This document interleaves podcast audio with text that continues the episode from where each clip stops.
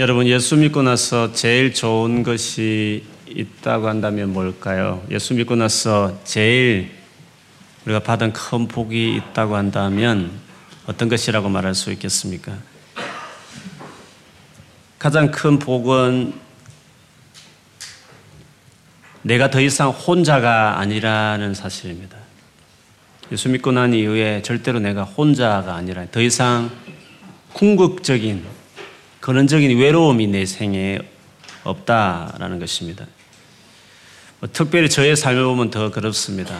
사실 부모 없이 어, 고, 할머니 할아버지 밑에 고모나 삼촌 손길에서 이렇게 지내온 지금 잘 기억나지 않지만 어린 시절에 별로 그렇게 큰 남는 게 별로 없는 어쩌 보면 외로운 시간을 보냈던 것 같아요. 그런데 고등학교 때 교회를 가면서 제 주변에 많은 사람들이 어, 제 생에 들어오기 시작했죠. 특별히 예수님을 대학교 1학년 때 만나고 난 이후에는 진짜 마음으로 이어지는 사람들, 그리고 우리가 영적인 존재이기 때문에 뭔가 영적으로 뭔가 교감이 이루어지는 사람들, 어, 그래서 그때 이후로 내 생에 소중한 사람들이 그때부터 다 만들어졌다. 지금 또 그렇게 교제하고 있기 때문에 예수를 믿고 난 이후에 내 삶 안에 더 이상 혼자가 아니라 좀 함께하는 많은 사람들이 내 인생에 쑥쑥쑥 들어온 사람들이 많다 이런 생각을 뭐 여기 있는 우리 모두도 저에게는 그렇고 여러분도 우리 모두가 서로가 그런 관계라고 생각이 듭니다.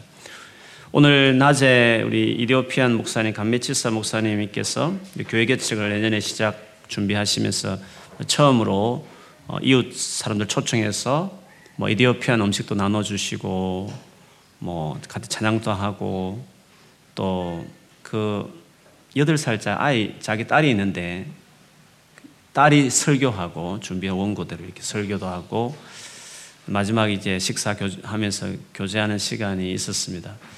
어, 거기에 이디오피안 목사님도 제가 만나 뵙고 여기 엘리판 카설에서 교회 개척을 2년 전에 하신 분이 계시더라고요. 또 성도들과도 같이 교제하면서 뭐 깊은 대화는 안 했지만 그리스도 안에 있다는 그것이 주는 느낌, 그냥 이렇게 어떤 공통분모가 뭔가 이루어지는 그런 점에서 참 이것도 참 우리 예수 믿고 난 이후에 큰 축복이구나. 어, 이렇게 영적으로 뭔가 연결되어서 교감이 있는 이런 관계들이 예수 믿은 이후에 이루어졌구나. 그래서 더 이상 내가 혼자가 아니라는 이것이 우리에게 주신 가장 큰 복이라는 생각을 갖습니다. 무엇보다도 더 감사한 것은 예수를 믿은 이후에 하나님이 내 인생에 같이 오게 된 거죠. 하나님께서 내 삶 안에 같이 계시는 것이죠. 그래서 근원적으로 근본적으로 내 생애에 외로움이 추방됐고 내 삶 안에 정말 하나님의 함께 하심이 있는 인생이 됐기 때문에 우리는 절대 혼자가 아니라는 거죠. 물론 사람 앞에서 우리가 다 채울 수 없는 것이 많고 때로는 뭐 사람과 멀어져서 외로울 수도 있겠지만 그러나 아무리 많은 사람들이 내 생에 떠났다 하더라도 하나님이 내 인생에 같이 계신다는 그 사실은 아주 근본적으로 외로움을 우리 삶 안에 몰아냈다라고 말할 수 있습니다. 반대로 수없이 많은 친구들이 있어도 정말 이 하나님과 관계를 맺지 못한 사람은 아주 근원적으로 외로워요. 그래서 이 사람 저 사람 이 놀이 저 놀이를 돌아다니면서 그 외로움을 달래기 위해서 그 사람이 방황을 하는 것이죠. 그런 점에서 예수를 믿은 이후에 가장 큰 복이 있다면 나는 더 이상 외롭지 않다. 아주 근본적으로 외로움이 해결된 사람이다. 라는 것을 우리가 이해하는 것이 필요합니다. 이거는 놀라운 일이 아닐 수 없는 거죠. 그래서 오늘 본문의 시작이 여호와는 나의 목자시니 이런 표현을 다윗이 했습니다. 여호와께서 자기 상에 같이 계시는 분이 되셨다는 거죠. 특별히 그분이 내 목자다. 나를 이렇게 인도하시는 목자다. 이런 표현을 썼습니다. 우리가 예수 믿기 전과 후를 베드로전서 2장 25절에 이렇게 말했습니다. 너희가 전에는 양과 같이 길을 잃었더니 이제는 너희 영혼의 목자와 감독 대신 이에게 돌아왔느니라 했습니다. 예전에는 길 잃은 양처럼 진짜 혼자고 막막한 삶을 살았지만 이제 우리 영혼을 오버시 이렇게 지켜보시고 감찰하시고 보살피실 뿐만 아니라 우리를 어, 돌보시는 목자이신 분에게 우리가 돌아왔다. 그럼 예수 믿은 이후에 우리의 생애에 목자가 계시고 목자의 보살핌만 있기 때문에 우리는 더 이상 외롭지 않게 되었다라는 것이죠. 그 목자라는 것은 양을 인도하시는 인도하는 사람이잖아요. 그런 점에서 우리 생애에 하나님 함께 하시지만 그분이 목자로 계시다는 사실은 우리의 삶을 그분이 이끄시고 있다는 것을 이야기합니다. 그래서 예수 믿은 이후에 누릴 수 있는 두 번째 복이 있다고 한다면 우리의 인생은 절대로 무의미하지 않다는 것입니다. 왜냐하면 나를 이끌어가는 뭔가가 목적을 가지고 이끌어가는 하나님이 계시기 때문에 매일매일의 삶이 절대로 무의미하고 의미 없이 보내는 날이 없다는 것이죠. 그분이 나를 이끄는 하루이기 때문에 그런 것이죠. 방향 없이 달리는 차나 그냥 물결 치는 대로 흘러가는 배가 아니라 분명한 어떤 목적지가 데스티네이션 있는 어떤 목적을 가지고 나를 이끄시는 하나님이 내 생의 목자가 되셨기 때문에 나의 전 인생은 의미가 있고 목적이 있고 반드시 선한 방향으로 나가고 있기 때문에 내가 누릴 수 있는 복, 내 인생은 절대로 무의미하지 않다는 것입니다. 그래서 예수를 믿는 그 이후로 우리 인생은 다 의미가 있는 것입니다. 내가 뭐 부족한 것이 많이 있겠죠? 인격적으로 부족할 수도 있고 아니면 내 능력이 부족할 수도 있고 내 상황이 여러 가지로 어려울 수 있겠지만 그러나 내 인생은 내 하기 나름으로 끝나는 인생이 아니라 나를 이끌겠다고 하나님이 들어오셨고 그분이 목자로 인도하고 있기 때문에 나는 절대로 혼자가 아니며 모든 게 나를 다 버려도 나는 내 곁에 하나님이 계시고 그분이 나를 어, 목자로서 나를 인도하고 계시기 때문에 나의 미래는 의미가 있고 내 미래는 뭔가를 향해 나가고 있기 때문에 분명한 목적을 향해서 내가 뭔가 가는 사람이기 때문에 나의 모든 남은 생에는 다 의미가 있다는 거죠. 선한 목적을 위해서 가고 있는 그룹이기 때문에 절대로 무의미하지 않다는 거죠. 그런 점에서 예수 믿는 우리 모두는 놀라운 사람이 된 거죠. 예수 믿은 그 한 가지만으로 우리는 정말 복 있는 사람이 됐다고 말할 수 있는 것이죠. 나는 정말 행복한 사람일 뿐만 아니라 나의 모든 살아가는 앞으로의 삶은 다 의미가 있다. 목적이 있는 삶이다. 그것을 우리가 기억하는 것이 필요해요. 그래서 여러분이 어떤 상황에 있든지 여러분 자신이 어떤 사람이 든 관계없이 예수를 믿었다면 예수를 믿어서 하나님이 여러분 삶에 계시면 그 자체로 우리는 위대한 사람이요. 행복한 사람이요. 대단한 사람이라는 것을 기억해야 돼요. 그래서 나는 부족함이 없는 사람이다. 여호와가 나의 목자이므로 내게 부족함이 없으리로다. 아무 부족함이 없는 완전한 만족한 사람이 되었다는 것이죠. 그가 뭐 어떤 사람이기 때문에 부족하다는 게 아니라 여호와가 목자가 되셨기 때문에 하나님이 나의 삶의 목자가 되셨다는 그 사실 한 가지만으로 나는 아무 부족함이 없는 사람이 됐다는 것이죠. 그만큼 예수를 믿는다는 것은 대단한 것이죠. 절대로 혼자라는 생각을 하지 마시길 바래요. 그리고 내 인생에 무슨 소망이 있을까? 내가 뭐 무슨 의미가 있나? 의미를 찾지 못해서 고민할 필요 없이 나는 그렇다 치지만 상황은 그렇다 치더라도 나는 부족하지만 하나님이 계시고 나는 잘 모르겠지만 내가 어디로 가고 있는지는 잘 모르겠지만 하나님께서 그분께서 목자가 되셔서 나를 이끌고 계시기 때문에 나의 미래는 또 다른 한 해는 내게 의미가 있는 한 해가 될 것이다. 라는 것이죠. 사실 우리가 여행을 가도 낯선 어떤 나라를 가든지 관광지를 가면 만일 어떤 안내를 받는 분이 있어서 가이드를 받아서 가게 된다고 할때 내가 몰라도 되는 괜찮은 것입니다. 확실한, 최고 확실한 가이드가 만일에 있으면 내가 하나도 몰라도 내가 지금 어디로 갈지, 뭐 오늘 일정이 어떻게 될지 자세하게 디테일하게 내가 몰라도 아무 걱정하지 않는 것입니다. 그렇지 않습니까? 확실한 가이드가 있으면 그 사람만 따라가면 되는 것이죠. 그러면 하루가 일정이 완벽하게 이루어지고 그렇게 끝날 수 있는 것처럼 내가 인생의 목자라면 내가 알아야 되겠죠. 2017년에 어떻게 해야 될지, 뭐 공부하면 마치고 어떻게 해야 될지, 직장 다니면 앞으로 어떻게 해야 될지 내가 계획을 세워야 될 일이겠지만 그러나 내 삶 안에 내가 목자가 아니라 하나님이 목자가 되셨다고 한다면 그분만 확실히 알면 되는 것이죠. 그분만 내가 갈 길을 알고 계시면 나는 몰라도 괜찮은 것이죠. 그냥 한 해 잘 살아왔으면 됐고 그냥 하루 내일 하루 잘 살면 내일 하루 그냥 내 나름대로 최선을 다해서 신실하게 바르게 살면 하루하루 잘 따라가면 나의 가이드이신 목자이신 그분께서 나를 인도하실 것이기 때문에 어, 내 삶 안에 이런 안정감이 있는 것이죠. 그래서 기억하십시오. 나는 절대 혼자가 아니며 내 인생은 의미 없는 인생이 아니다. 나는 누군가에 의해서 어떤 목적을 향해서 매일매일 가고 있는 사람이다.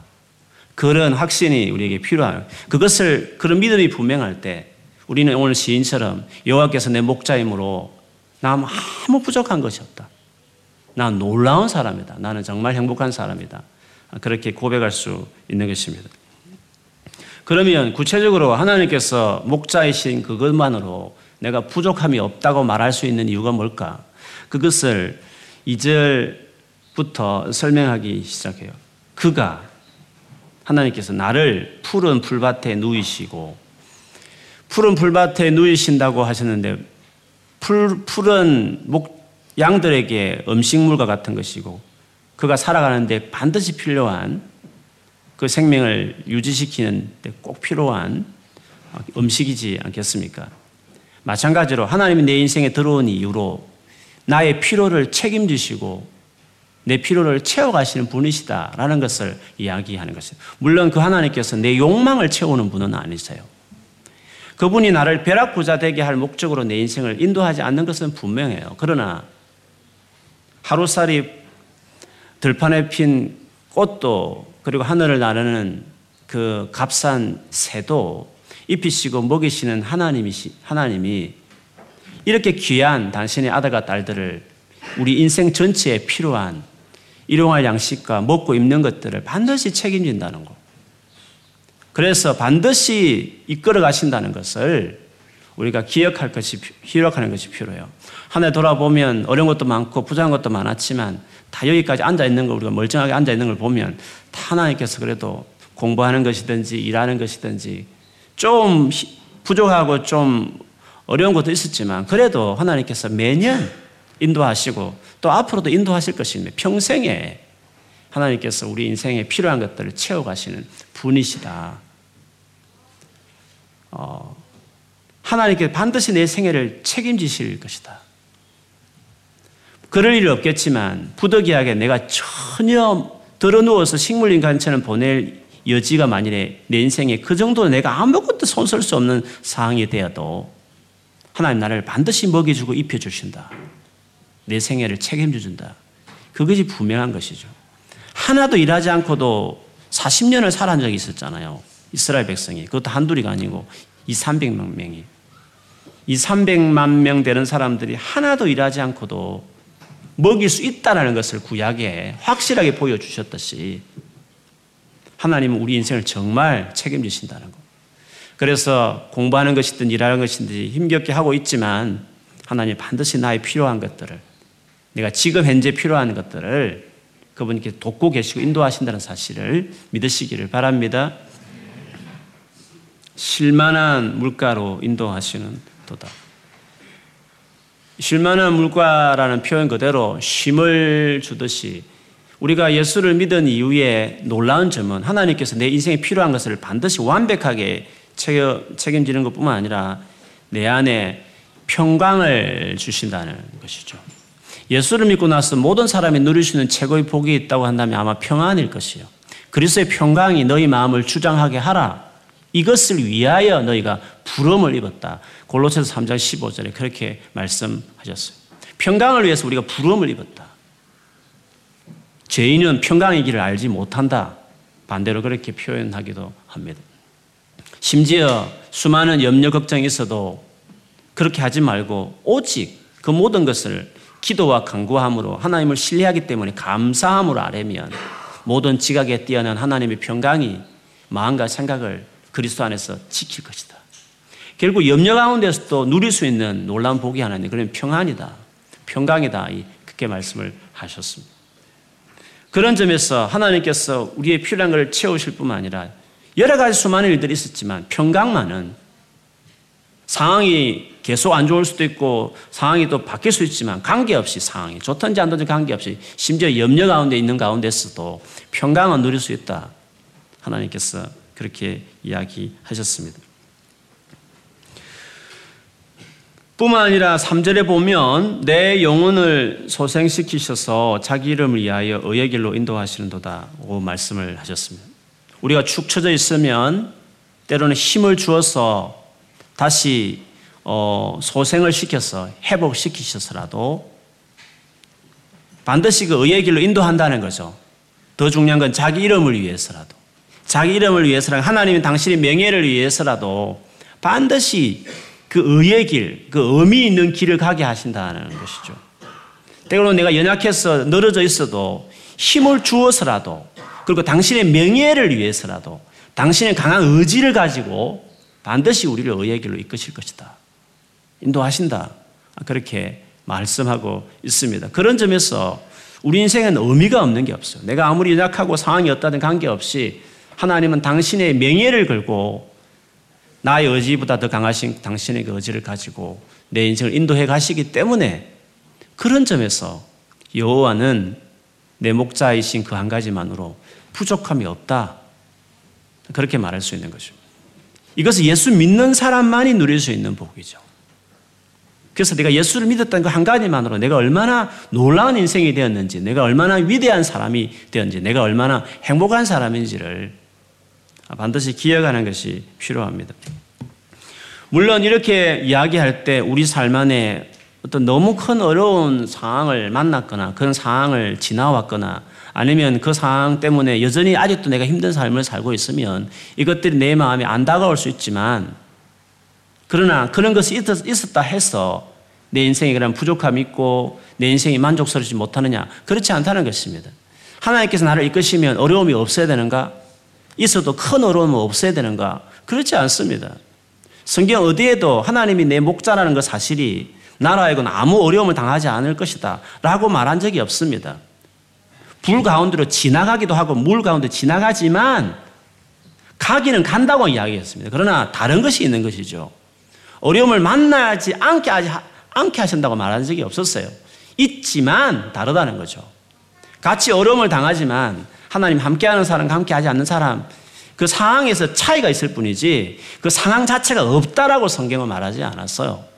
우리 인생을 돌아보면 그런 일들이 많았고 없었다 치더라도 앞으로 그런 일을 만날 수도 있을 수 있는데 그때에 그런 상황이 있다 해서 하나님이 나를 사랑하지 않는다든지 하나님이 나와 같이 있지 않다든지 하나님이 나를 이끌고 있지 않다라고 생각하면 안 되는 거예요. 성경 어디에도 하나님이 나와 같이 계시면 나를 인도하시면 어려움이 아무것도 없을 것이다. 그렇게 말하지 않았다는 것이죠.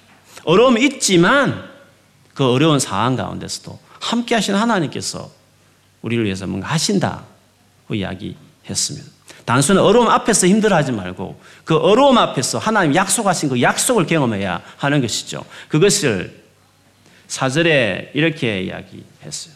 내가 사망의 엄침한 골짜기로 다닐지라도 사망을 논하고 있습니다. 이건 죽겠구나. 내가 죽었구나. 그 정도로 어려운 상황을 말을 하는 거예요. 여호와가 목자임에도 불구하고 때로는 내가 사망, 죽을 것 같은 엄침한 골짜기, 캄캄한 깊은 그 어두움이 가득 찬 터널 같은 골짜기를 내가 지나가는 같은 그런 어떤 시간을 보낼 수도 있다는 거죠. 하나님이 나를 정상적으로 이끌고 있음에도 불구하고 그런 삶을 내가 보낼 수 있다는 것을 이야기해요. 그런 경험을 내가 맞이할 수 있다는 것을 이야기하는 것이죠. 그래서 그 어려움을 당했다는 것 자체만으로 하나님을 원망할 수 없는 것이에요. 그런 일을 당했다 해서 뭔가 하나님께 이상이 있거나 뭔가 잘못됐거나 할 수 있는 게 아니라는 것이죠. 하나님이 정말 잘 인도해도 사망의 엄침한 골짜기를 지날 수 있다는 거죠. 왜? 골짜기를 지나 저 너머에 푸른 풀밭이 있으면 때로는 목자가 부득이하게 그 골짜기를 지내야 지나서 건너서 저기 건너편에 풀밭이 있으면 골짜기를 지나야 될 당위성이 있을 때에는 그렇게 인도해야 되는 것이 당연하기 때문에 그 일을 겪을 수 있는 것이죠. 그런데 다른 점이 있다는 거죠. 여호와가 목자로서 나를 인도하실 때 어려움을 당해도 다른 것이 있다는 거죠. 그것을 사절을 다시 보면 내가 해를 두려워하지 않을 것은 상처나 어떤 위험을 두려워하지 않는 것이 있는데 그렇게 하지 않는다는 거죠. 하나님이 목자이지 않는 사람은 두려워 떨지만 목자인 걸 아는 사람은 그 가운데 두려워하지 않는다는 것이죠. 왜? 그 이유는 주께서 나와 함께 하심이라. 주님이 나와 함께 하시기 때문에 그렇다는 거죠. 그 함께하는 증거를 구체적으로 주의 지팡이와 막대기가 나를 아니 아니란 말 컴포트해서 위로한다 그렇게 말씀을 하셨습니다. 위험의 순간에 하나님께서 함께 하셔서 나를 위로하심이 있다는 거죠. 하나님과 함께하는 사람이 누릴 수 있는 복이 위로함이죠. 그래서 어려운 상황을 만났을 때 하나님 위로하심을 경험해야 돼요. 오늘 어려움을 당했을 때 이 이야기가 4절에 나오는데 5절까지 연결되지만 1, 2, 3절과 그리고 4절, 5절 이 두는 어떤 문단 구분이 되는 장인 구절인데요. 앞에 1절부터 3절까지와 그리고 이 4절 사이에 차이가 있어요.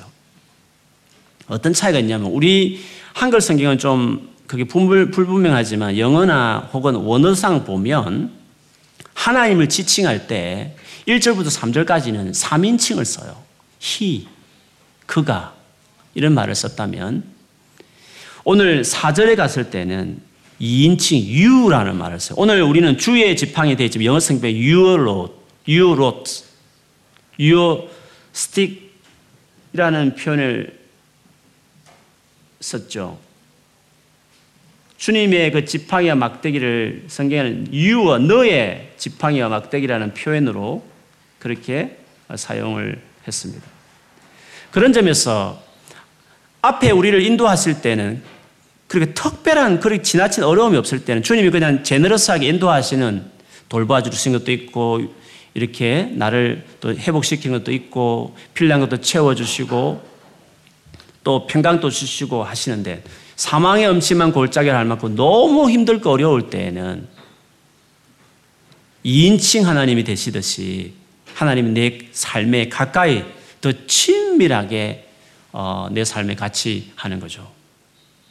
뿐만 아니라 오늘 말씀을 보면 앞에는 하나님이 앞에 계셔요. 왜? 우리는 따라가니까 그분이 나를 인도하시니까 앞에 계시는 하나님이시지만 사절에 보면 with us 내 곁에 나와 함께 하신 하나님임을 표현해요. 그런 점에서 고난은 상황적으로는 되게 안 좋고 내게 피지컬하게 느끼기에는 너무 어렵지만 하나님 관계에 있어서는 그 어떤 때보다도 가까이 친밀하게 그리고 하나님의 특별한 그 위로하심을 경험할 수 있는 아주 좋은 기회가 바로 이렇게 어려운, 진짜 어려운 순간이라는 거죠. 그렇기 때문에 어려움의 순간을 만났을 때에는 내가 어제 했던 거 다 내려놓고 하나님을 집중하고 하나님의 그 깊은 만남과 교제를 누릴 수 있는 찬스로 생각해야 되는 거예요. 그래서 어려움의 순간이 줄 수 있는 가장 큰 복은 내 곁에 나와 함께 한다는 그 하나님을 그냥 근성근성 생각하다가 어려운 순간을 만났을 때 많은 것을 잃어버렸지만 많은 사람도 잃을 수 있고 많은 이 세상에 나의 모든 것들, 좋은 것들을 내 삶에 잃어버릴 수 있지만 그러나 그거 모든 것을 다 보정하시고 주실 수 있는 그 하나님을 고난의 순간에 더 확실하게 얻어내고 또 하나님을 경험하고 하나님과 친밀함을 누리고 하나님이 나의 개인을 위로하시는 그 은혜를 누릴 수 있다고 하는 것이 그게 가장 큰 복이라는 것이죠. 그런 점에서 고난의 순간에 하나님이 함께 하심, 하나님의 임재, 내 곁에 계신 그 하나님을 경험하는 것이 너무너무 중요해요. 어, 가끔 제가 학교 우리 여수와 픽업하기에서 마치면 그 바로 학교 뒤에 파크가 있는데 거기 되게 놀기를 좋아해요. 집에 가면 너무 심심하니까. 그래서 학교 마치고 나서 아이들하고 친구들하고 놀고 싶어서 항상 그 놀이터가 있어서 놀게 되는데 계속 노니까 저 혼자서 뭐 하기는 뭐 하니까 저는 벤치에 앉아서 뭐 책을 읽든지 아니면 뭐 다른 걸 하게 되는데 그냥 있을 때는 적당히 잘 놀고 있는지 어디 있는지 보고 하지만 또 제가 할 것 하고 이렇게 하지만 놀고 있다가 엎어지고 갑자기 우는 소리 들리면 딸려가서 아이를 찾듯이 그냥 정상적으로 그냥 행할 때에는 그냥 두지만 그 아이 울음소리가 들리면 가까이 가는 거죠. 달려가는 것이 부모의 마음인 것이죠.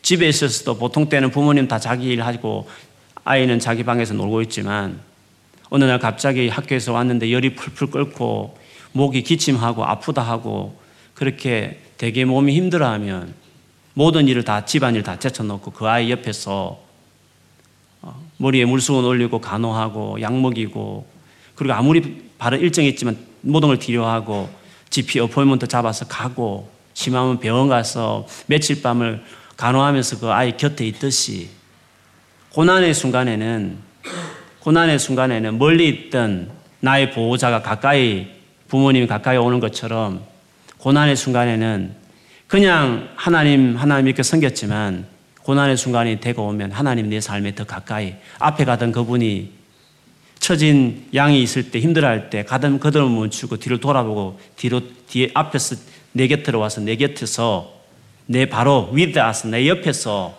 앞에 있던 그분이 이제 내 옆에 오셔서 나를 이렇게 위로하시는 그런 일을 하신다고 말씀을 하셨어요.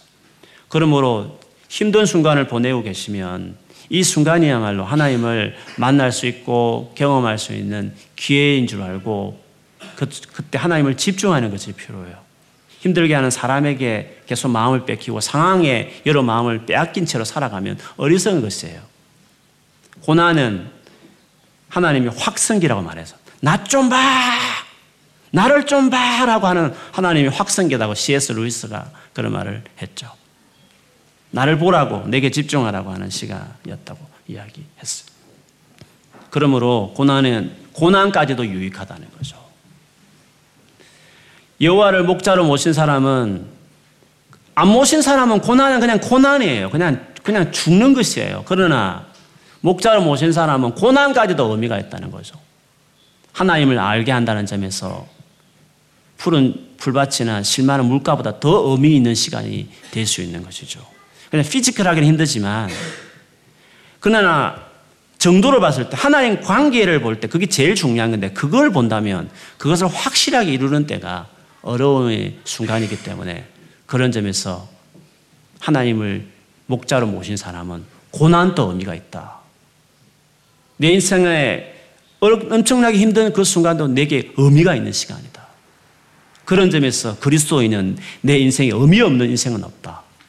물론 내가 잘못해서 뭐 문제되는 것은 나의 문제 때문에 생긴 상처지만 내가 신실하게 주님 앞에 그래도 살고자 하는데 불구하고 내게 생기는 모든 문제는 모든 상황은 다 의미가 있고 어떻게 보면 더 큰 소중한 것들을 내 생에 만들어낼 수 있다는 점에서 여호와가 나의 목자인 것만으로 내 인생에 정말 아무 부족함이 없다. 라고 이야기할 수 있을 것이에요. 다윗이 이 시를 썼는데 다윗이 이 사망의 엄침한 골짜기를 표현한 것을 보면 그의 생애를 보면 대부분 인간관계 때문에 겪는 고통이셨어요. 특별히 사울 자기 장인이 자기를 죽이려고 그 수많은 원수들과의 대치 가운데서 자기를 죽음 위기 속에 많이 겪었기 때문에 그런 전쟁의 상황들이 많이 있었다고 볼 수 있죠. 그래서 그가 5절에 보면 원수라는 말을 표현했었어요. 내 원수라는 표현을 썼어요. 그의 생애 가운데 상황에서 오는 고통이든지 정말 지독하게 나를 괴롭혔던 내 인생 가운데 만나지 마다야 사람들을 내가 맞닥뜨려서 내 인생에 고통을 주는 어떤 상황을 만났다 치더라도 그래도 주님께서 그렇게 말할 수 없는 위로를 주시는 분일 뿐만 아니라 5절에 가보면 마침내 그 원수 앞에서 내게 상을 차려주시고 잔치상을 이렇게 차리시는 하나님을 이야기해요. 앞에까지는 목자로서의 이미지로 하나님을 그렸다면 지금에는 아주 귀한 손님을 호스팅한 잔치집 주인으로 하나님을 여기서는 그리고 있어요.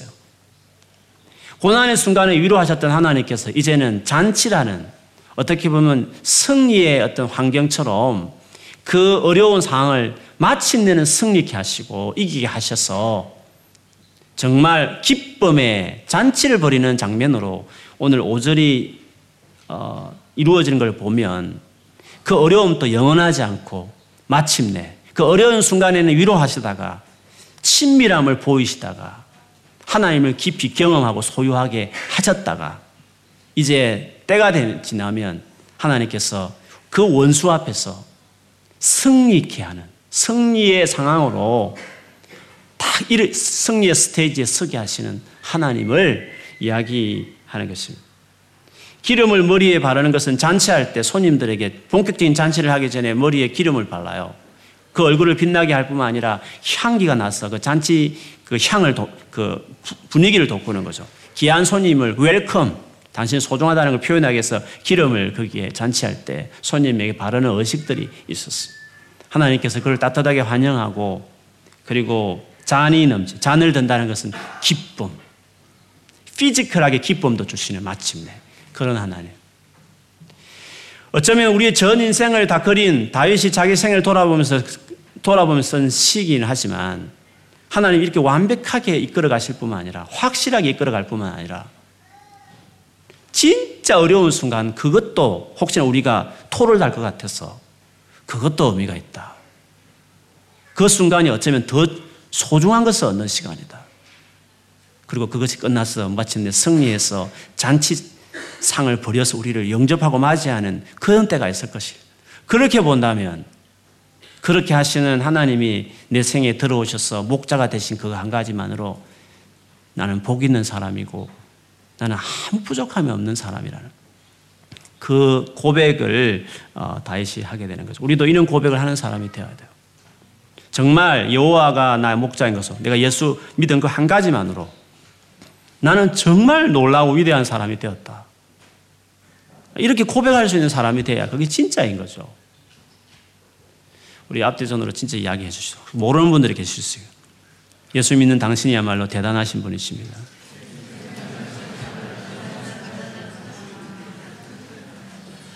음.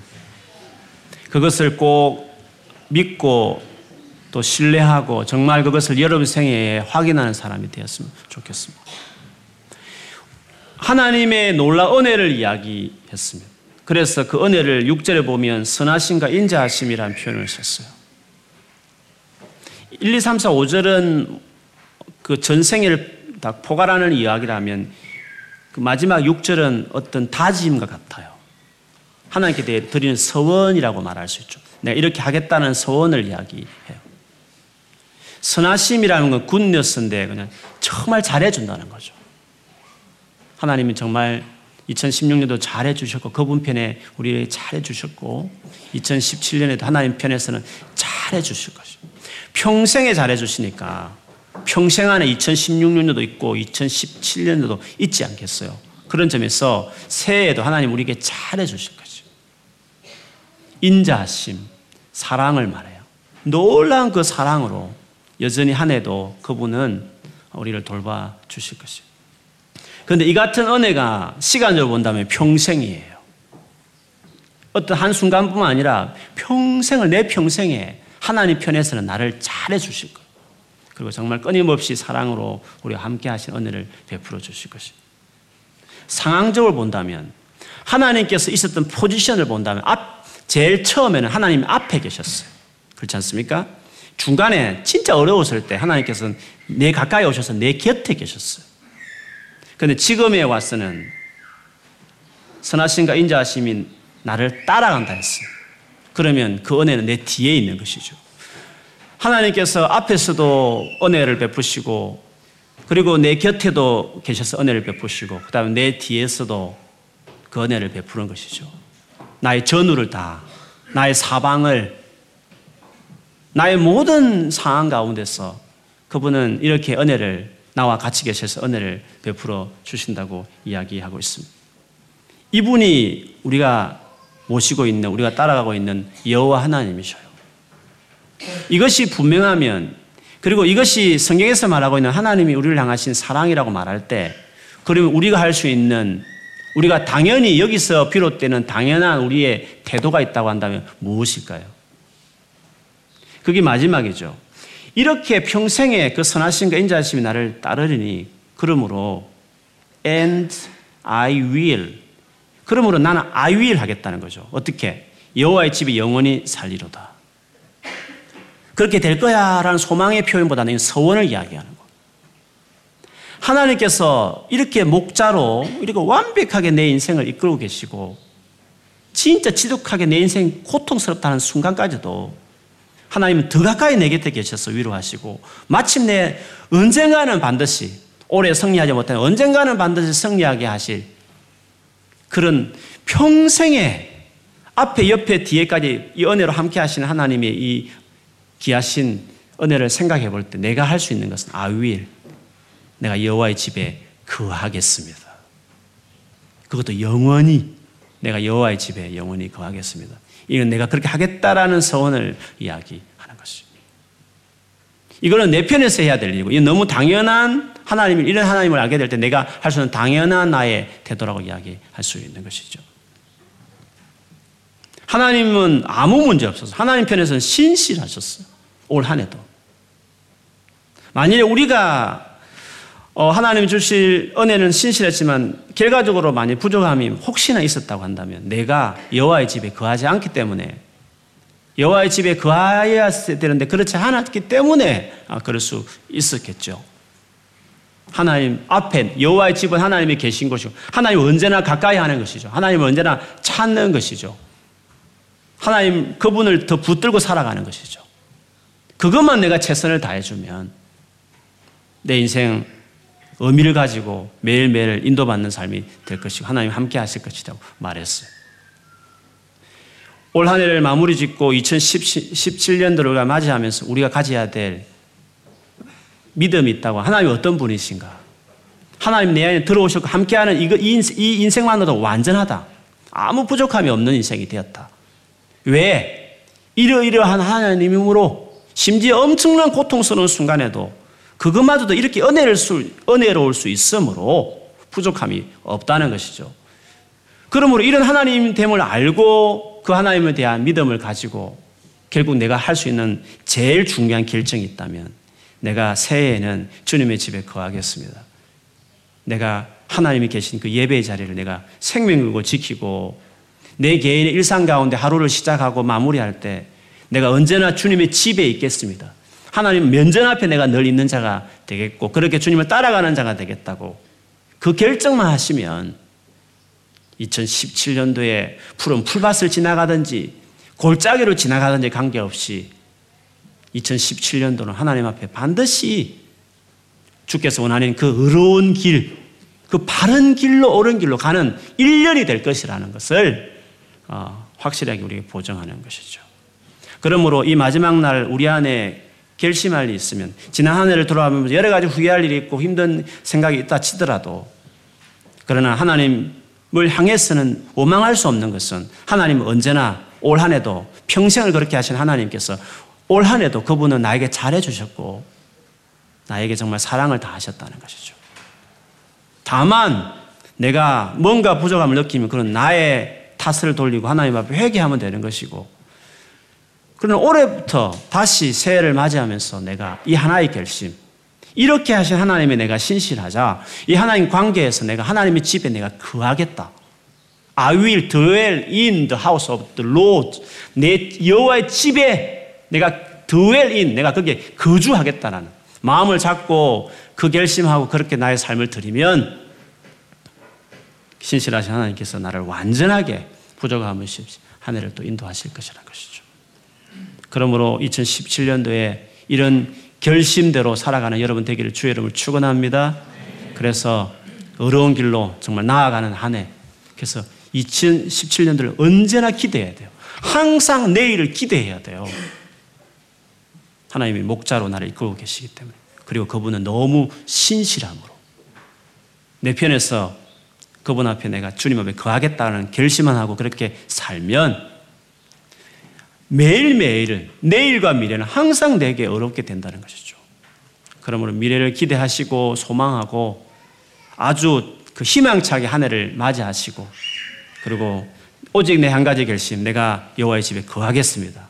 이런 결정을 내리시고 한 해를 살아가시면 어려운 골짜기도 어느새 지나가고 위로하시는 주님께서 어느 날 잔치상을 버려놓고 나를 맞이하시고 기쁨의 잔을 들게 하시는 날도 있을 것이고 나에게 정말 그 어려운 길로 인도하는 은혜를 베풀어 주실 것이에요. 오늘 함께 어, 이 시간을 보내면서 이런 다짐, 결심, 고백 또 그렇게 신실하게 살아가는 또 내년 새해를 보내시는 여러분 되기를 주의 이름으로 축원합니다. 아멘. 우리 같이 한번 기도하겠습니다.